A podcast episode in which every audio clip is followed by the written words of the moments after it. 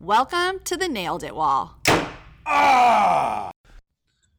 Welcome to this week's episode of the Nailed It Wall. We have the world's greatest critical thinking evangelist, Colin Seale uh, from ThinkLaw. Has an amazing backstory. We can't wait to sit down and talk to him. It's truly an honor to have it on. Uh, in April of last year, he dropped his book, Teaching Critical Thinking to All Students. Oh, sorry, Thinking Like a Lawyer, a framework for teaching critical thinking to all students. I apologize. Buckle up and enjoy the ride. Welcome to episode fifty of the Nailed It Wall. It's amazing we hit episode fifty, partner, really five zero. Yep. Uh, I'm Mister Lane, the STEM guy. And I'm Missus Scofield. And I am Colin Seale. Happy to be here. Uh, we are pumped to have you on. Uh, your resume speaks for itself. It, just a truly amazing story. But as we start every episode, we always like to start off, how did you nail it this week? So how did you nail it this week, partner? So for me, it was, uh, a, you know, a launch into online learning this past week. You know, just finished our first week of home learning. And although we did technically do that in the spring, it looks very different Uh, going into the fall this year, and a major component of that uh, that's on all teachers' lips is the word Canvas. And I would say Canvas uh, was quite a lot to tackle. However, you know, I got my assignments up. The kids were able to do it. I learned a ton. I mean, you and I have learned a ton every day about Canvas. And it's no Google Classroom. It's no, it's no Google Classroom. But, you know, it's been really remarkable to navigate it. And it just shows you as an educator that just as a person that we're constantly learning. There's always opportunities to jump in, try something different, and just embrace change and kind of grow with it instead of fighting that. So I would say that was a huge nailed it, is I have survived, and I actually, I wouldn't say I'm thriving in the Canvas world, but I am surviving pretty well, and I'm growing. Day six is in the books. We're in week two. Yeah. Colin, how do you nail it this week? So for me, really thinking about the year twenty nineteen, where I probably traveled to seventy-five different places to work with teachers and school leaders across the country, um, to be in this year now where we're working with thirty-five states across the country, I'm at a point where I actually believe, and this might sound weird to a lot of folks, I believe that virtual P D is better than in person. I actually believe that virtual is better, it's more customized, and today I had a chance to be the kickoff speaker for a school system in Detroit.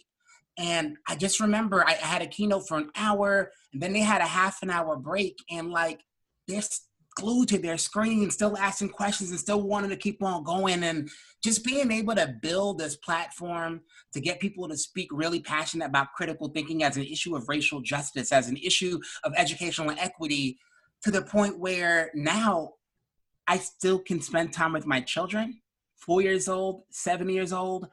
I'm able to stay with them and hang out with them all the time. They might even join this podcast because that's how they roll.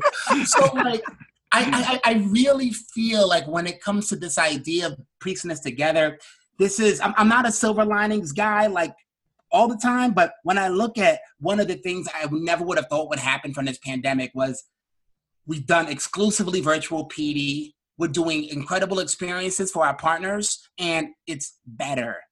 Hmm. It's actually better in terms of work product outcomes, and we've got a really cool interactive flow we've been able to work out. So I'm super excited about what this means for our ability to impact more folks across across the country with this work. I can't agree more. Like all summer on Twitter, teachers from all over Arizona were connected, like with some of the biggest, biggest people like all over the country, and having that personal one-on-one time and just walking away with so many things mm-hmm. from these virtual P Ds. A lot of them are free. It was truly amazing summer for P Ds online. We were just talking about I S T E being canceled in Anaheim. They moved that to November. They just canceled that, and they moved everything virtually online. And we're like, we're going to get so much more out of it. We're going to miss the experience of being there with ed- other, other educators, but we're so pumped for that virtual side of it. But you're right, the reach is so extended, and I think it's be, it's the reach, and the other thing is because we're forced to do it virtually, your amount of creativity and intentional effort that you put into every aspect is just like, like it really is just such an experience because you're so intentional to make sure it's engaging. And I think when you're in person, there's things that we kind of just, uh, we just hope are going to happen organically, but with, with, you know, virtual, you have to do that intentionally. And I do think it kind of takes it to a higher level. For sure. For sure. Very excited about that. Now, my nailed it. Every teacher is going to have this, this Zoom moment. Now, I got on last week and I had four classes back to back. I got on there. Uh, my kids have Zooms in the morning. I Zoom in the afternoon. So we're on this bizarro opposite schedule. And I get on and my son's nose looks like it exploded. He looks like he just got like a massacre on his face, Blood. bloody nose everywhere. So oh, I'm no. taking this class of like twenty-five people around. I'm like daubing him up like he's Rocky in the corner. I'm like, get back in there, champ. Uh, my, I'm just going crazy. I'm like, how did this just happen? And all my students are like, is he okay? Is he okay? I'm like, he's going to be okay. He gets bloody noses all the time. Like, he's not even like crying or anything. But uh, every teacher is going to have those moments over this time where something just goes awry and mm-hmm. you're just like, you cannot believe that just happened the second that I just hit, you know, let everyone in. And he just pops in and he's like, he's like, Dad, my nose is bleeding. I'm like, no. Um, so that was, that was my nailed it of the week. We survived. Uh, some, some of my students might be, uh, um, I don't know if they'll ever be this traumatized. Yeah. I don't know if they'll be the same, but uh, we, we survived there. But uh, all great stories to kick off the pod. Again, as I said before, we are pumped to have you on. Tell us a little bit about your backstory, Colin. Sure, sure. So, um, It's it's it's a really interesting background because I remember like growing up in Brooklyn and uh, being the kind of first grader who was just, I would say it wasn't like a bad first grader, but I was like gifted and talented at being bad. I was like on a roll, super focused, like conscientious worker. I like Rob, bad. actually. I mean, it takes effort, man. You don't just wake up like this. Like you gotta like really try. And what, what really stuck out to me was. Uh, there was a paraprofessional who noticed that like somehow I was just kind of kind of a little bit different. And at a time where a lot of African-American boys that were experiencing the behavior challenges that I did would have probably been put down some sort of path around special education or having some sort of serious behavioral disorder. Um, I was put into a gifted and talented classroom. But I wasn't just put into a classroom in my school because there was no gifted and talented classroom in my neighborhood. So now I'm getting bused to another school with other kids from my part, or like different parts of Brooklyn. And I remember it just always stuck me so crazy because the same exact behavior that used to get me in trouble now became a requirement. Hmm. Now, like me questioning my teacher wasn't willful defiance. Now me getting up out of my seat and talking to other kids wasn't me being disrespectful. It was collaborating with my peers. And Between that, between the idea that only twelve kids per grade level had a chance to be a part of the transformational experience, I learned at a really early age that genius is distributed equally, but so often opportunity is not. And that always kind of stuck with me. When I look back at like being a kid that was on free and reduced lunch, being the first generation of my family in this country, because my family is all from Barbados, and even having the experience of my dad being incarcerated for a decade for selling drugs, I look back and I'm like, you know, stories like mine where you become a computer science major and you, you, you graduate with, and you, you teach math and you work in child welfare, you graduate top of your law school class while teaching during the day full time. And then I started this work, ThinkLaw, where we work with schools across thirty-five states to teach critical thinking using legal cases in older grades and fairy tales and nursery rhymes in younger grades. And there's a lot of shady characters in children's stories, by the way, just so you know. Um, and a lot of these sort of workshops with like parents and with teachers and with school leaders around how to make critical thinking accessible as an equity issue. I step back and I'm like, I'm kind of tired of hearing stories like mine with the moral of like, there goes an exception to the rule, mm. when the rule itself is unjust.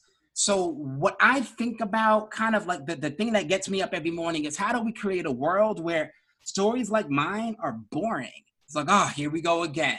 Here we go again. Another kid who grew up on free and reduced lunch that's able to earn advanced degrees. Next. Yeah. Not interesting.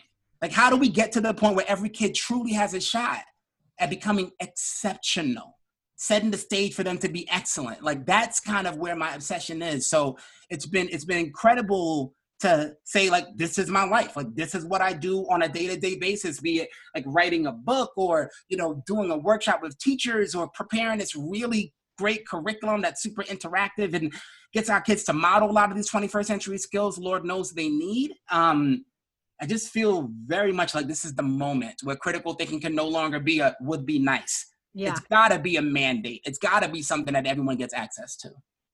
That's something yeah. that's a big thing for us. We, we're all about teaching all the soft skills that like all the big tech companies, these kids graduate from college. They don't have the ability to problem solve, to persevere, uh, to be creative um, and collaborate. So those are all the things that are big for us at the K eight school. So like, we're like, when they leave there, we want them to have those skills because we want them to be prepared for those jobs as they kind of go out to the real world. Uh, so a big thing for us is like project-based learning. How can we push those kids to really achieve that all the time and, and doing genius hour projects and stepping outside their comfort zone. Well, and, and you with the maker mentality and the uh, willingness to, you know, for Rob, his big thing is a think different. So how do you approach problems and, and what questions should you be generating? And, you know, I think that that's a big thing, but how much of How much of the block for what you're trying to do is systematic and how much of it is um, like preconceived notions, would you say? That's a very interesting point because when we talk about like systemic, when we talk about like kind of inherent issues, I like to flip it on folks. I like to kind of raise a point that people don't really consider as often, which is that for kids that are growing up in the struggle, they actually have a lot more access to critical thinking than folks that are growing up with a blanket of privilege. Hmm. It might not look at it like that on the surface, but the reality is my mother could stretch a twenty dollar bill more than any human being can possibly stretch a twenty dollar bill. Like when I think about the idea that I never had anything that was called a play date, a play date was I had to figure that out. Right? Nobody set appointments for me to meet with other kids. You want to have friends? You better go and get yourself some friends, right? So like when we start looking at what we now call these like essential soft skills, which are really, really hard. And I think about like, you got to be able to listen to understand, speak to be understood, understood, disagree without being disagreeable.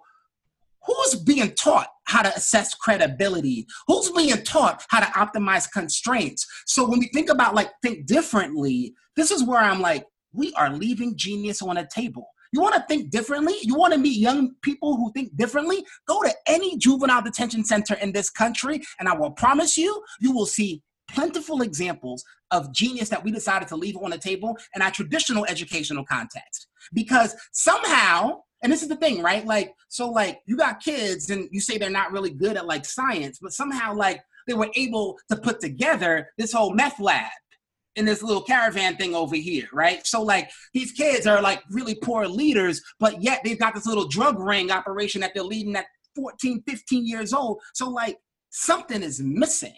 Yeah. So when I talk about that perception, it just comes down to like, how do we create a space where genius as it exists in our young people is seen as such by the adults?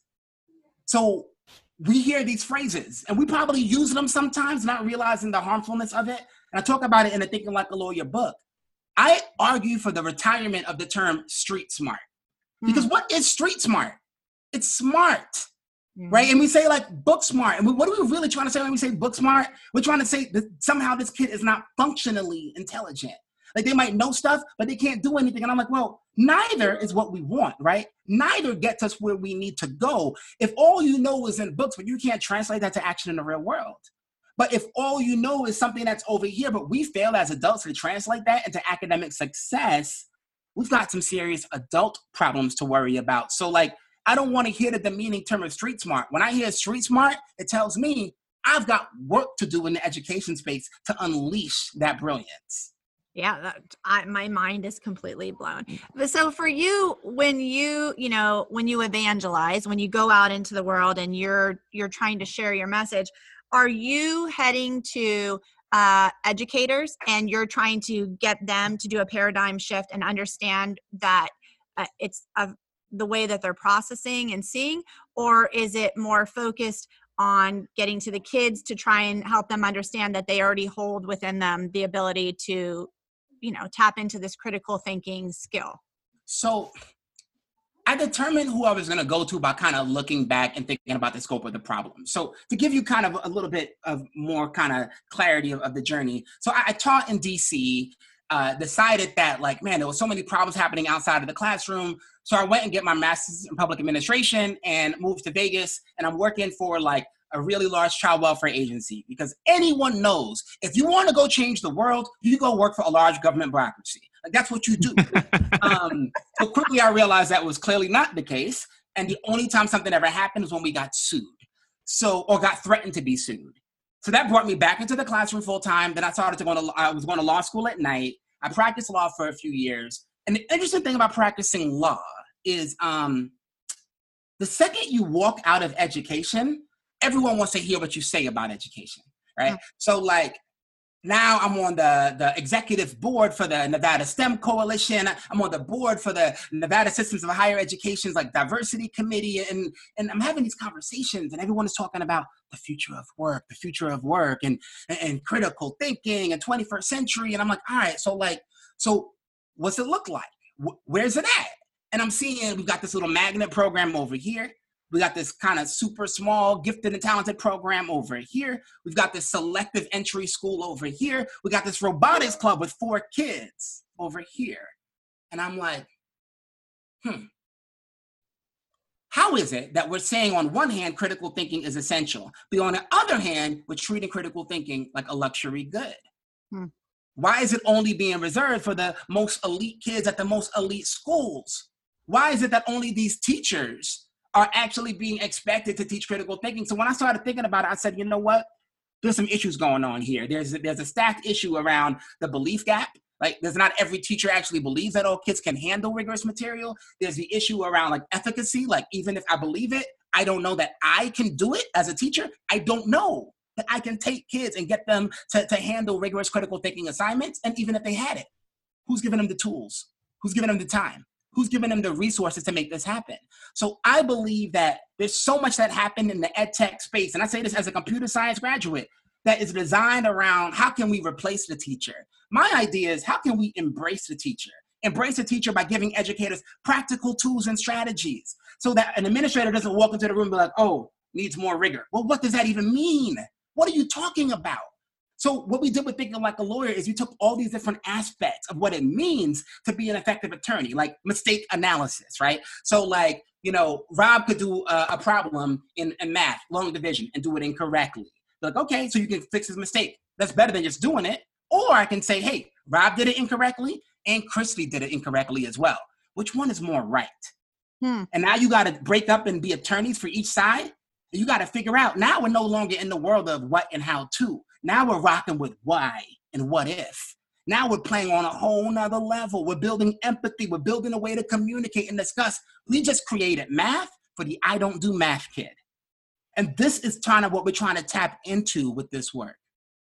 Wow. Oh, I love that. Now, now, where did your passion for critical thinking come from? Was it like working for T F A? Was it working, like, was it your education growing up? Was it your computer science background? Where, where does this passion for critical thinking come from? That's an interesting question. So I look back um, and I think about my family come from, coming from Barbados and um, growing up in Brooklyn. I remember at one point I lived in a one bedroom apartment, and at any given time, there are up to nine people living in there with us. And uh, it was the best time of my life. Like as a first grader, it was a party every day. It was the best time of my life. And I, I think that that's where it started. I, I think that that's where it's like, you know, I had an uncle who was attending Baruch College, because a lot of my family went and got their degrees as adults, like while they were working during the day. And he was the editor of the school newspaper. And like, you know, so he'd work these late nights, but he would play Scrabble with me. And for whatever reason, in Barbados, they play a lot of Scrabble. And you think they take it easy on a first grader? Nope. Challenging all these words, like talking all this mess, like, you know, like they were not playing games. So Scrabble was a thing. And my grandmother loved to play puzzles and just people, words, conversations, questions. And like, there's kind of like a mean, a meanness of Caribbean people. They're kind and nice, whatever, but they also don't like coddle you a whole lot. So you got to do a whole lot on your own. So like, I don't know, I was taking the school, bu- the city bus by myself in third grade, which is normal in New York. And this idea of like, I am able to solve my own problems, for better or for worse, was kind of like the disposition that I was made in. I was grown up to be this way. But I also think that part of like growing up, how we grew up, like the Black barbershop was a hotbed for critical thinking. Hmm. Because while it took you forever to get your hair cut, like the barber would always turn out the clippers and start like making a speech to the jury of his peers about who's the best N B A player or the best N F L star or whatever. And you're like, all right, this is a cool conversation. It would be great if I got my hair cut, but whatever. But like that sort of demand for evidence and for precision. Before I knew about pathos and ethos and logos, I knew about how these dudes at the barbershop would like slay you if you didn't come correct with your arguments. And I just feel like there's a because not despite narrative of my life, right? Like the way that I am today, the successes that I've experienced are not despite the struggle. It's actually because of it. Leaning into all these things that made me who I am is a big part of like why I came to be someone who cares so much about critical thinking. Oh my gosh. Yeah. And I mean, you know, it's interesting because, you know, Rob and I talk a lot about our childhood, and we had to be pretty self-sufficient in a lot of ways as well. And you do develop the ability to figure stuff out. And it, it, we talk constantly about how grateful we are for those struggles and that we had to solve a lot of stuff because it's made us who we are. And it also shapes us as educators and how we want to encourage that same mentality in our students, where we don't want to give them their ans- the answers. And there, we really want to be clear that there's not just one answer. Like most things don't just have one answer. And it's like, how many different ways can you look at this and come at it? And I just think, you know, you're right. It's, it's because of those things, and you embrace that, and it, you know, it shapes us. But with that, I think that we've got to think, what does it take to get our kids to this point? Because I don't know about you all, but I'm done with the adults. The adults, we're, we're garbage, man. We're trash. We're done. Okay? The only hope is going to be these kids. I like our, our kids, this next generation, they're, they're more inclusive. They're, they're more kind. They're more considerate. They're more open-minded. Like, they're, they're our only hope. And I'm, I'm not even kidding. Like, it's really all about them. But I start thinking about, like, all right, what does it take to see different perspectives? It takes us starting this process way early and thinking about, like, the things we typically just throw away. We don't even think about pushing on things, which is why when we came out with our uh, early elementary edition of ThinkLaw for pre-kindergarten to second grade, we looked at fairy tales and nursery rhymes and folk tales because there is so much drama. You take Three Blind Mice, right? We heard Three Blind Mice a million times. How many times have you asked, what are the hardships of being a blind mouse? What are the challenges of living your life as a mouse who does not have the ability to see? So now you're empathizing, you're seeing the world and experiencing the world as a blind mouse experiences it. You're thinking about how you're more susceptible to predators. You're thinking about how it's harder for you to get access to food. And now you start thinking, well, wait a minute. Why are they running after this farmer's wife? Maybe she smells like cheese. Like, maybe it's not even about you, lady. You're over here cutting off my tail. It's not even about you. Who does that? So when we start thinking through, when we start pushing on these things, it becomes a habit. It becomes the way in which our kids approach the world. But then we've got to understand we can't have critical thinkers some of the time. If you want a critical thinker and you're a parent, that means that, like, it's annoying. It's annoying to have a kid who's thinking critically and questioning and wants to know why, but you can't have it both ways. You can't have it both ways. So, like, when, when I look at my daughter, it could be exhausting when she wants you to justify and whatever, and she says it doesn't make sense. And last night, my son was crying for like twenty minutes. I was like, you know what? Let me actually hear this guy out. Like, what's your argument? And it's, it's not fair that, you know, his big sister gets to like read with mom at night. And I always get stuck reading with you. I'm like, you know what? That isn't fair. It's not. So like, you're right. That that's a valid grievance. And like, we should, we should take this to the man. Like, we should like really put this in front of somebody and like make something happen. But I'm like, but we've got to create those spaces for that at home, because we, we, we have to create a consistent culture of critical thinking that doesn't have a disconnect between home and school spaces. Yeah. Now, what was the process of writing your book? How long did it take you? Like, who pushed you to that moment? How how did the book come about? So the book, so the, the book is uh, Thinking Like a Lawyer. It's a framework for teaching critical thinking to all students. Um, and like all good things in life, alcohol was involved. So um, when when so like Thinking Like a Lawyer has been the, the professional development I started doing from like maybe twenty sixteen, twenty seventeen to really help people understand like this is kind of the mindset of the curriculum. And, and the curriculum was always going to be my like, that was the only thing I wanted to do. Just curriculum. I'm going to write really dope curriculum that teachers are going to love. But then like I started realizing that teachers needed more. So it wasn't enough just for an elective teacher or an advisory teacher or a social studies teacher to do this. They wanted to see more. And while we've expanded, we've got like a, a really cool middle school ThinkLaw math labs edition. We wanted an art teacher to use these strategies or P E teacher to use these strategies. So I started doing this a lot. And on the intersection of gifted education and equity lied a really interesting challenge of like, one, almost every district in a country was having real issues when it comes to equitable identification of gifted and talented students. Two, even the underrepresented populations who were identified, we had a lot of issues of those kids not being successful in those programs. Three, a lot of parents of gifted children will tell you, no matter what their race was, the program was lacking. The program didn't have enough substance, and there really wasn't anything actually like special or whatever to kind of get kids ready for any of this or have them really get challenged and, and pushed. So when we started kind of converging around gifted and equity, we started to get a whole lot of traction because this is a space where teachers are required to use a lot of these strategies. I don't think it should be just gifted teachers required. I think it should be across the board. But with that, I was at a conference in Texas and I was telling different stories about kind of experiences and things that I've seen, um, mostly shenanigans, mostly the kinds of things that you do when alcohol is involved. And it was an older guy by himself at the bar, and I could tell he was eavesdropping. And at a certain point, he turns around and he's like, I- I'm sorry, I-, I just have to say, like, you just tell these really fascinating stories. Like, who are you? And I'm like, oh, I'm, I'm Colin Seale. And he's like, oh, you're Colin Seale?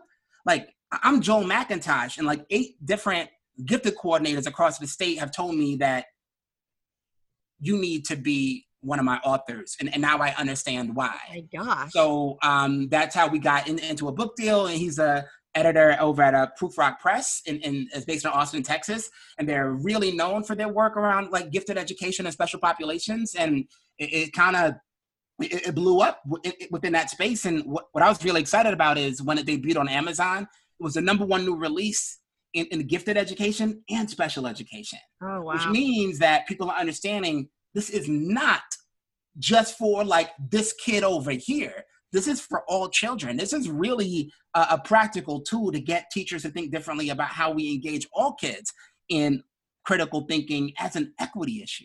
So wow, that's the story. So how has your time in the classroom as an educator shaped all of how you kind of run what you're doing now? Like, what things have made the impact on you that you take with you throughout this? So I'll tell you, I'll tell you what got, what got me. And it wasn't being an educator. It wasn't. This book was motivated more by me being a lawyer than an educator. Hmm. And maybe briefly by my time in child welfare as well. So like, most people don't have career A D H D. Like most people that say, I want to be a teacher, they, they decide to like teach. You got to do a lot of hoops to teach. And you're going to be a lawyer, you're definitely going to practice law, right? No, not me. I'm going to do random stuff because that's what I do. But here's what got me about working in child welfare and being a lawyer. So as a teacher, and like I, I, I ask this, and I don't want to say this in a judgmental way, but like, doesn't it sometimes feel like there's really only two types of teachers? You're either like excellent, amazing rock star, or you're ineffective. Hmm. I've never really seen something in the in, in the middle. I've never seen it. Like, like to, to be an effective teacher in today's classrooms, you, you have to be amazing, excellent, rock star. First one in, last one out, right? Like you gotta be on point. You gotta have every single thing down pat. And I thought to myself, this is actually an insane way to build a profession. Hmm. It's insane because, you know, when you practice law, I'm gonna tell you something. Not everybody is even good, much less average, much less rock star. Please, not even close. But as a dumb first year lawyer who's getting paid triple my teacher's salary, guess what? I've got a secretary, I got a paralegal, I got a, a, a senior attorney as an associate that's above me, and I've got a partner that's above that person. So before we put anything out into the universe, it is getting so much feedback, so much support. I'm not left to drown. Mm. How in the world do you do an alternative certification program for six weeks and they just send you out like, all right, I guess you got it under control. And now I start going bold at twenty-one years old. And I'm like, well, bold is not even running my family. What are we doing to our teachers, man? This makes no sense. It is the most unsustainable setup imaginable. So like when I started thinking about this within the context that I'm like, all right, like how can I make a teacher's experience feel a little bit less stressful? Well, one, I want to get kids more engaged, but not engaged for engagement's sake, engaged to accelerate learning outcomes. Well, what are they supposed to do to do that? Spend all day on like teachers pay teachers or Googling random stuff and pulling from here and there. But like if we gave them something concrete, something that was like useful, practical, that didn't feel like something extra, but seamlessly fit into what they were already doing, that could be a transformational impact. And if I'm being real with you, you know who this is really for? My good teachers, my rock star teachers, my awesome teachers, because they're the ones that burn out the most. They're the ones that never get support beyond their minimal observations, because why would they ever get prioritized? Same way that our kids in the classroom, right, that are at or above grade level, they'll be just fine. It's the myth. Mm-hmm. But we know that's not true. We know what happens. We see them check out. I experienced this. When I was in ninth grade, I had eighty absences. I was failing multiple classes because I just stopped caring. But it wasn't just as I stopped caring. It was because my high school didn't really do gifted. My high school didn't really do enriching. My, my high school did harder, faster, more. That was their mantra. So if you could kind of construct what you think education should look like, like, what would be ideal for your kids? Like what kind of scholastic environment would you want if you could put them in the dream situation? So it's really, really great question. I went to Bronx High School of Science, which graduated nine Nobel Prize winners in physics. It was a super diverse school, about seventy percent Asian, if I had to guess, um, mostly kids coming from poverty, right? Um, uh, first, a lot of first generation kids like myself. Um, and I remember reading The Scarlet Letter junior year. We're reading The Scarlet Letter, just like we read every other novel. Teacher kind of has all the power, leads the discussion, tells us what we're talking about that day. We go through chapter by chapter, and that's just what we do. I have a friend that goes to Deerfield Academy in Massachusetts, and my mom has me go visit him. I go on a Thursday night, I'm hanging out with him Friday, and I'm going to classes with him on Friday. Guess what? They're also reading The Scarlet Letter. I go into his classroom. First question, where's the teacher? The teacher's right there. Where? Nobody's even standing up, or the teacher sits with us at our round table. I'm like, oh, that's really weird. That's the weirdest thing I've ever seen. So now there's thirteen kids, and I'm sitting there in my little fancy blazer, and we're having this conversation, and there's nothing on the board. There's no like do now. There's no like prompt. We are having a discussion about this text. And I remember going back and forth and making these connections between The Scarlet Letter and the Salem witch trials and the, the McCarthy era, like red uh, uh, communist hearings. And I'm on fire in this classroom. I am on fire. And I'm like, huh, who goes to Deerfield Academy? The sons of U S senators, the sons of hedge fund managers on Wall Street, the, the, the sons of like uh, Saudi princes and all sorts of like international multimillionaires, billionaires, gajillionaires, whatever you want to call it. And they are learning a type of education here that's going to allow them to lead and break stuff. That's what they're learning. You know what I'm learning at the Bronx High School of Science? How to get a good job with them. Mm-hmm. That's the difference. So how do we give our kids a kind of education that's not going to just teach them how to navigate a system, but how to question the system, how to dismantle the system and build something different? And if we're honest with ourselves, we know that that's not where we are. Yeah. Now, now with the recent events of, of twenty twenty, How how have you guys grown through this whole COVID thing and the Black Lives Matter? And uh, I feel like the equity in education has just been all over Twitter. It's just been brought to the forefront. Now, how have you guys been able to grow and uh, expand your brand? So so um, we we we we decided to say that like equity is a priority. We released a statement of commitment to equity. We've actually formed a committee of people to talk about their commitment to equity. And what we do in this committee is we all talk about how committed we are to our commitment to equity. We make various different commitments, and we promise to keep on committing to being committed to equity over the long haul, which is really what most school boards doing across the country, right? We're just having a lot of talk, and we're saying the word equity so often that at some point it's gonna happen because we said it so many times. And what we try to push is to recognize equity doesn't mean anything if it doesn't mean something to a teacher on a Tuesday morning in October. So like, how do we make this actionable at the classroom level has been where we've really been able to kind of come together with something that's called the education equity equation. For a very long time, like, I'm not gonna lie to you, this is kind of a product of kind of growing up where education was my ticket to transcending intergenerational poverty. Like, I almost to a fault was obsessed with like, I need to get these kids prepared, over-prepared, unquestionable level of credentials. That's my job. And I remember, like, when I taught in Vegas, I taught eighth graders, like seventy-four percent of my kids were proficient in math, and I was like not happy. I was angry, I was throwing stuff. But what do you mean seventy-four percent? What about the other twenty-six?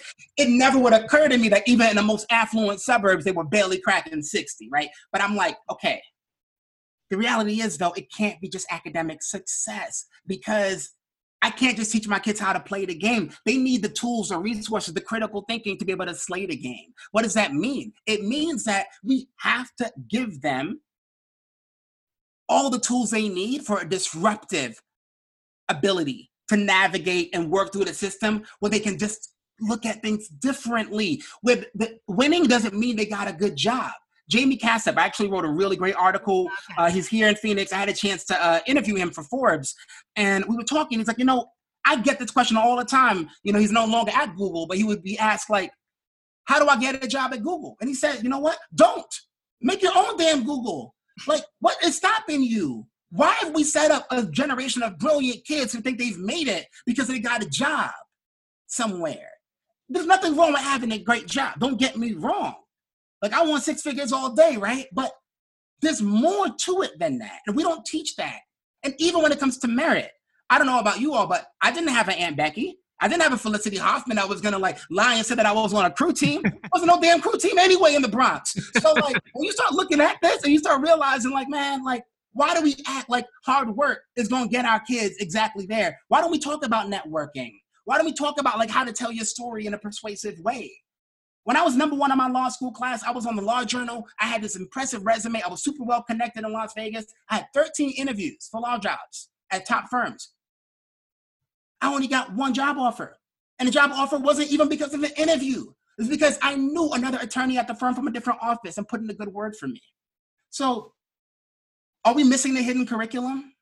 And if not, maybe it's time to stop keeping it hidden and start teaching these things that go beyond mere achievement. Not to say we're ever going to compromise academic success, but we have to dig a little bit deeper, because you know who has to fight for racial justice? Every single educator. You know who else? Every single child. You know who else? Every single parent in our community.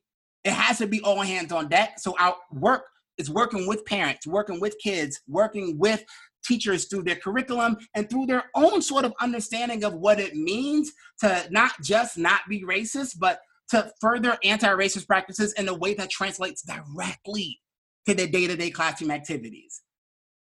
Now, as we see this increase in critical thinking and industry, you know, even you talk about Google, like Google no longer like, you know, puts people, the masters above there. They're looking more of these industry credentials, certifications. Where do you see the future of education going? You have a four and seven-year-old. Do you see as these, as critical thinking is increased uh, within our schools? Do you see like more and more students shifting away from that college mentality? Like, I need to go to college to get this certain degree? Or do you see this critical thinking uh, sparking in schools where they're just going to go right into industry because they have these skills right away? So, so I, I have a very, very, um, it's not very popular in twenty twenty when it comes to, to my view around this, but my view isn't informed by my opinion so much as it is actual data. When you look at like Black folks, when you look at women, when you look at uh, Latinx folks, and when you look at Asians in particular, when you look at their actual salaries, college degree versus not having a college degree, it's night and day. Granted, I know that there are a lot of jobs where you can get a really good job, like off the bat, um, with a high school degree, with special credentials and whatever, or two-year certificates, all good, right? But still, it literally still pays to go to college. And if you look at the numbers, you can't really deny that.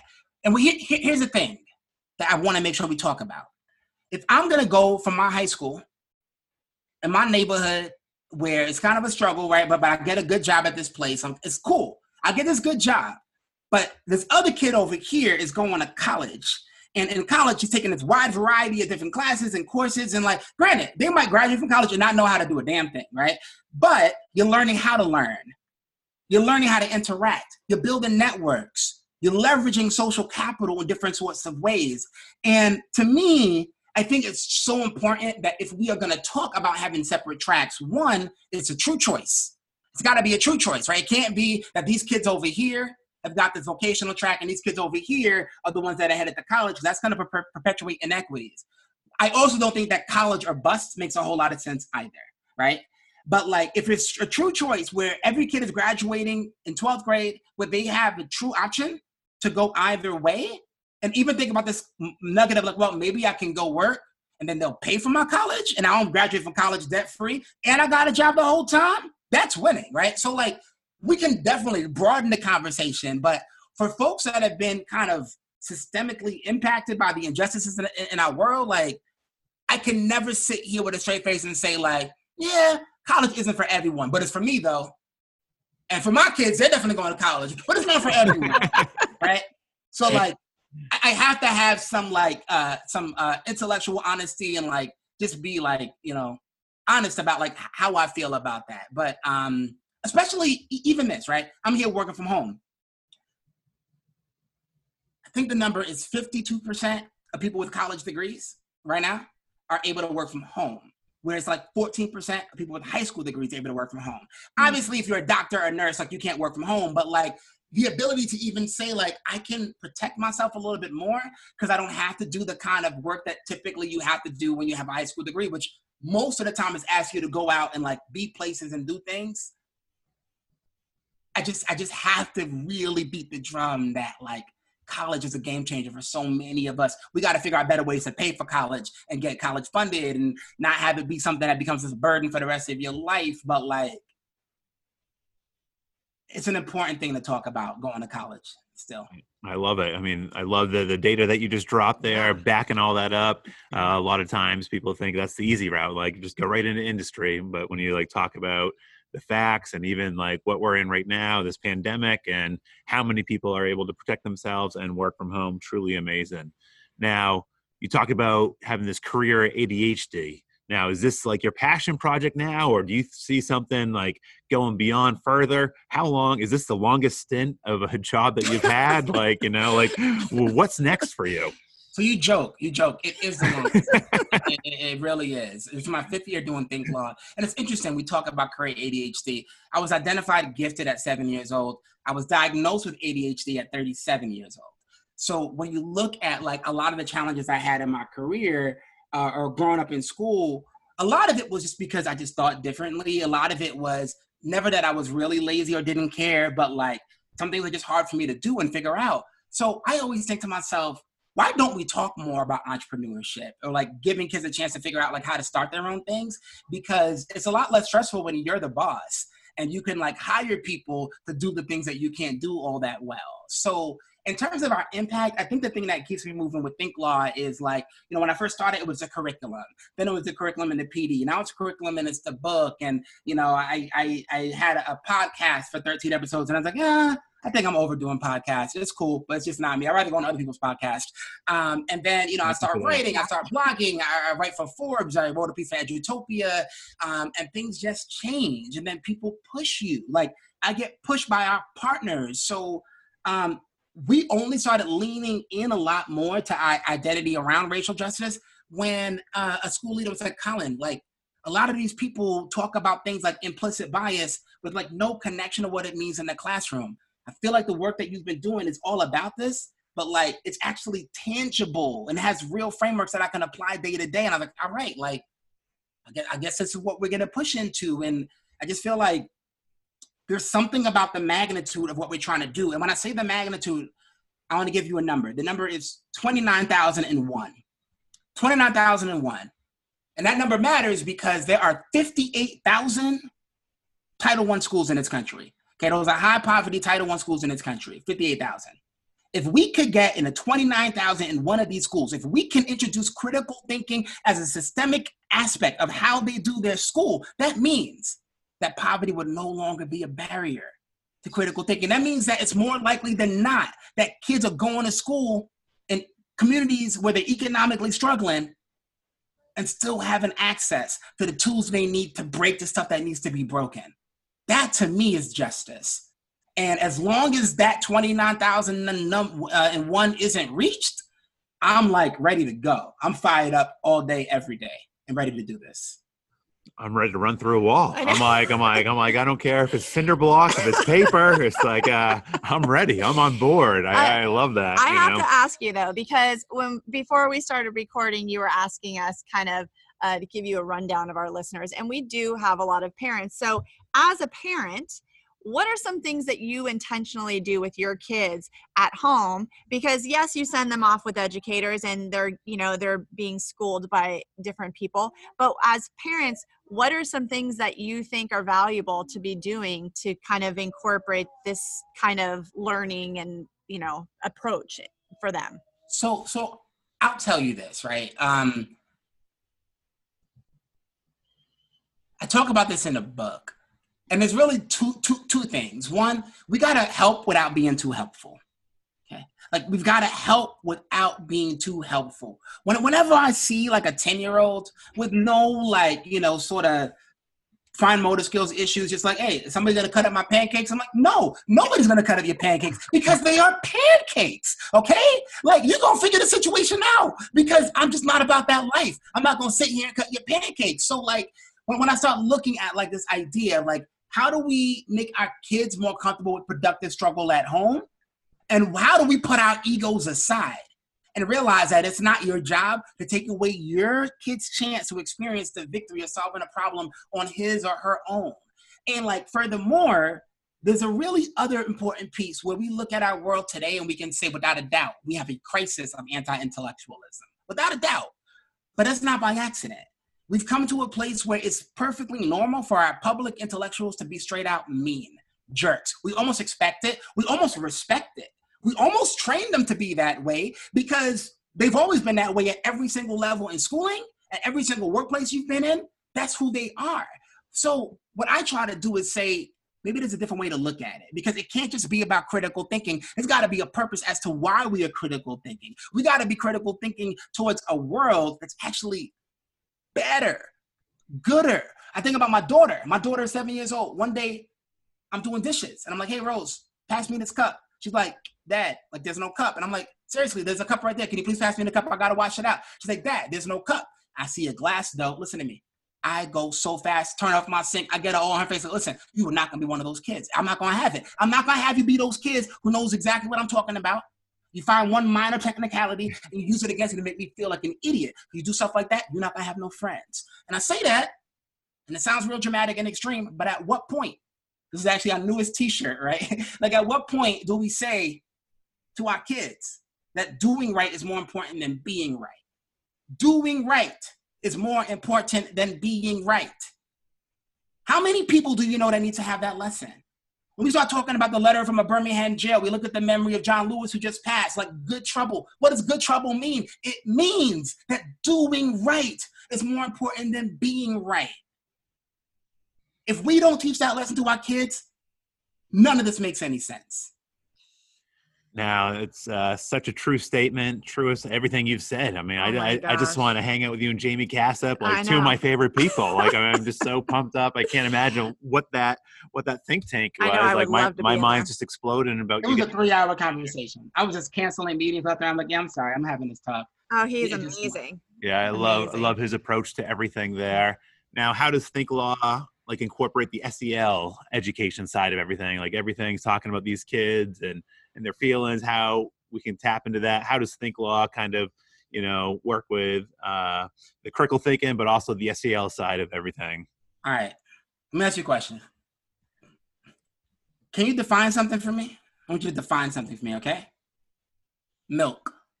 What's milk? It's a liquid that comes from a cow. Is it? You sound like a plant from the dairy industry. Right? Because uh, you go to the supermarket, we'll, we'll grocery store, you, you, you see almond milk, you see goat, uh, uh, soy milk. There's even quinoa milk. I'm like, quinoa? Y'all doing too much. No, no, nobody asked for quinoa milk. What are you even doing on this shelf, right? Oat so, milk, and I was blown oat away. Milk. Oat milk is a new thing. So, so now, so now we're looking at milk, right? And we realize that, you know, there's all this milk, and dairy farmers are losing money. And what do you do when you lose money? And you're a powerful industry in this country. If you're losing the game, you try to change the rules. So they try to get the F D A to change these rules and Congress to change these stuff up. So now I got my kids, and they're figuring out, like, all right, well, what's milk? Okay, so, but to help them get there. One of the things we talk about in the Think Law, Thinking Like a Lawyer book and in our curriculum is like, let me help you get to a process of understanding somebody else's argument by preparing arguments in advance and allowing you to counter it using the language of the argument, right? So if I say, hey, you know what? Like, you can't milk a soybean. You can't milk an oat. You milk a cow, okay? So like, that's an argument for why only milk from a mammal should be milk. So now if you have to counter that, what would you say? Using my argument against me, like using the actual like things that I said to give you an argument.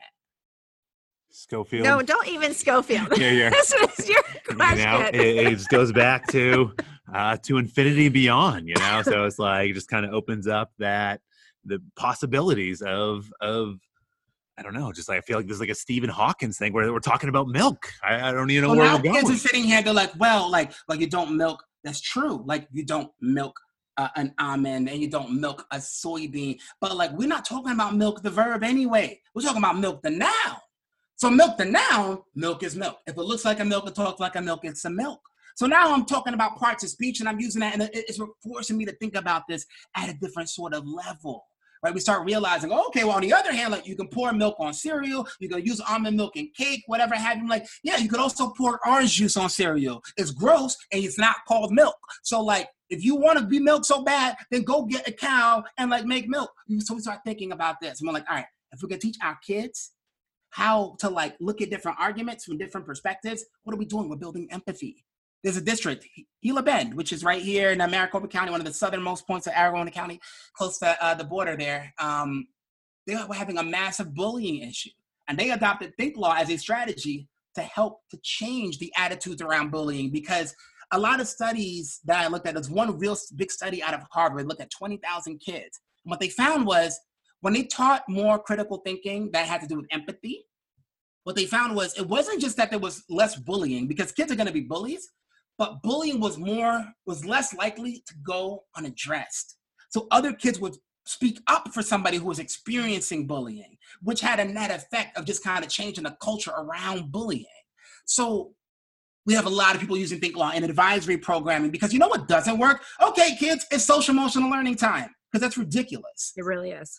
It's got to be embedded in a way that actually makes sense to kids. And you know what makes sense to kids? Unfairness, injustice. Milk. Hashtag truth. Like, uh...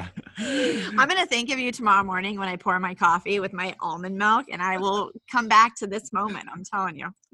Man, it's, uh, I, I, I don't feel like, uh, is, is there anything else you want to cover here? Oh I, gosh, I feel like uh, we've knocked is... it out of the park. I, I just love like where, where you've just hopped in the driver's seat and you've taken us. I mean, it's incredible. I mean, your passion, your vision, um, it really is. Your incredible. Story? Yeah. Your, your story is just mind-boggling. I, I just love the career A D H D. So one of the things that I, I guess I guess on that note, and I think this is a really good place to kind of um, kind of end the conversation. When I go across the country and, and I talk to educators in a room of two hundred people, five hundred people, I often ask the question um, where I ask, like, hey, so like when you look at your experience as a child going through school, like how many of you would say that more or less, like you were like a pretty good student. Like you did your homework, you got pretty good grades. Like you didn't really get in like a lot of trouble in school. You like did your thing. And like most of the time it's like eighty, ninety percent. And I sometimes look and I'm like, yeah, I think y'all are part of the problem. I think y'all are part of the problem. I think that there's a reason that educators get lower insurance rates. I think that like when it comes to this idea around like compliance and like doing the thing to be done, having clarity, right? Like if you have been at a staff meeting recently, what do they want? They want clarity. They want answers. And it's just like, but they can't deal with the funk. They can't deal as much with that grade. We're like, oh, we got to figure it out. This is going to be a slim plan. And as we learn more, we're like, no, no, no, no, no. I need to know what exactly. But I'm like, oh, but that's not the world we're preparing our kids for. So if our kids need to be in a space where they need to learn how to learn, how to be agile, how to be flexible, adaptable, are we even modeling that at all? When I look at the woman who sat diagonal from me when I, st- when I sat for the bar, before the bar exam, she shared, it was her thirteenth time taking a bar. I'm like, yo, don't touch my paper, lady. You go over there. I don't want none of that juju over here. You stay over there. But she passed. And you know what they call her? Counselor, Esquire, because she passed. And over here, we're talking about, well, I'm preparing you for the real world. What real world? In the real world? You know what? If we're in a case and things are getting real busy, I call the judge. I'm like, hey, we need like a two-week extension for this hearing. Okay. Call the other side. They agree to it. Okay. It's good. People agree. They give you extensions because they understand that we are human beings. So mm-hmm. like, if we really want to think about what it takes to make sure that our kids are ready for this, we got to embrace more funk ourselves. We got to be more comfortable in uncertainty ourselves. You know what I love to see? And it's strange. It's really strange sometimes, but like some of the most like badass, innovative educators that I know that are always gung-ho to try the latest technology should have already retired ten years ago. I'm like, you seventy-five giving a Nearpod training? How that make any sense? I'm not going to be ageist. I'm not doing age discrimination, but I'm just like, to me, that shows me that like the the the, the mindset matters more than anything. Because you got thirty-three-year-olds that are like, I, I I can't do this. Another new system. We're flipping the grid now. I am flipping the grid. What are you even talking about? Flip, I don't want to flip the grid. But I'm like, all right, like, all right, it'll be all right.